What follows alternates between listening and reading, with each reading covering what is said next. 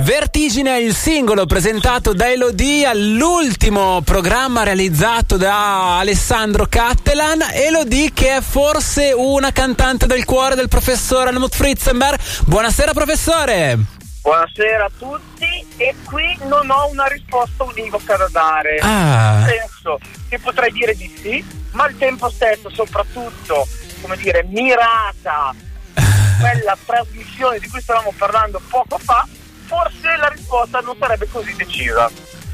Beh, professore, Elodie è uno di quei personaggi della musica pop italiana che è venuta fuori moltissimo nel corso degli ultimi anni e si è presentata nel programma di Alessandro Cattelan che è andato in onda per due domeniche consecutive su Rai 1 con uh, degli abiti e, e una mise piuttosto provocante. Professore, lei cosa ha carpito di quelle due puntate? Allora, c'è proprio un problema mio personale con Elodie in quella trasmissione. Perché? Ok. Perché partiamo dal presupposto che a Sanremo eh, era stata meravigliosa, era molto bella e molto brava, ma Elodie ha incarnato in quel programma una cosa che personalmente eh, insegno ai miei allievi alla Rambo di Pasadena, ovvero state lontano dal frisé. Avete il frisé naturale? Va benissimo. Vi fate il frisé? Va malissimo. Nel senso che il frisé è quella cosa che, se fatto, può andare a rovinare un'estetica anche molto bella, ma magari in questo caso la va a rovinare. Tanto che, e qui la lancio, poi vediamo se il pubblico accoglierà o meno, potremmo organizzare per l'anno prossimo una Sì. raccolta firme, referendum nazionale, dopo la cannabis e tutte le altre cose, facciamo abolizione del frisé. Non Beh. si può più fare il frisé. Beh, professore, io voto contro perché poi soprattutto su Elodie sta benissimo.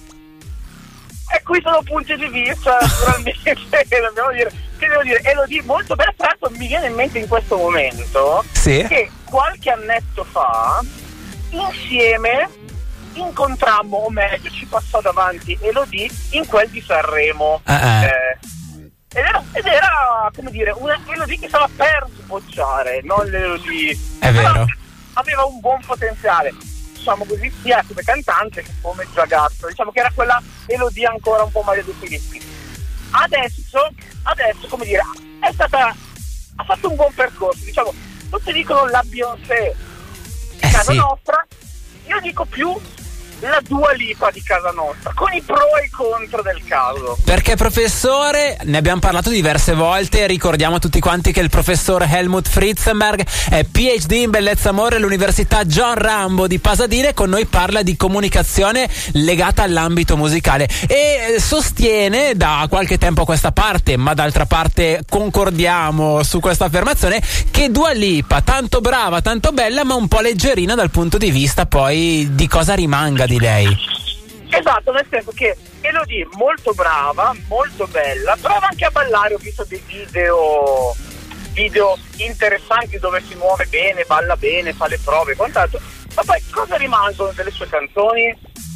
Qualcuno, qualcuno si ricorda una canzone di Dua Lipa e di Dua Lipa, anche di Dua Lipa, Ah, ma, ma, ma, ma di Elodie? Io personalmente no, tanto brava su tutto il pacchetto, ma poi mi cade su quella che è forse il centro del suo racconto, ovvero la canzone. Ok, quindi professore si ritorna a quel cuore lì, fatto di musica, con attorno tanta comunicazione che ti permette di viaggiare un po' ovunque, ma il nocciolo della questione resta che in questo periodo storico forse la musica è sempre un po' più debolina. Tanta bellezza, tanto amore, poca musica. In generale, un po' per tutti. Diciamo che e qui esce però la cosa un po' nostalgica di quella ai miei tempi sì, che facevano la bella musica. ma diciamo che quel mondo meno patinato che apprezzavo, delle chitarrone distorte e dell'indie aveva sì la sua componente, la sua componente diciamo, eh, estetica, ma anche tutta una parte di contenuto e poi di tanti pezzi che si sono evoluti, tante band sono evolute, sono diventate pop e quant'altro, e hanno lasciato qualche come dire, lì nella storia della musica. Di questi anni, di queste canzoni, di queste macchinette e tanti balletti, cosa rimarrà? Eh, lo scopriremo solo vivendo, si diceva. E per concludere questa chiacchierata, visto che hai evocato i chitarroni e tutte quelle cose lì, volevo chiederle, faccio scegliere.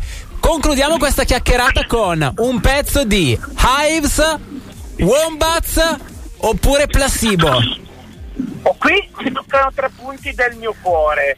Eh, devo dire, per una questione di coerenza, che sceglierò i Yives. Ah. Eh, perché gli Yives nel corso del tempo si sono mantenuti puri, diciamo. Quindi, chitarroni avevano vent'anni fa e chitarroni hanno anche oggi. I Wombat sono stati bravi sul primo disco e poi, come dire, hanno avuto una mutazione pop che li ha trasformati in qualcos'altro, che mi piace Mm. ancora, ma non è più quella cosa lì.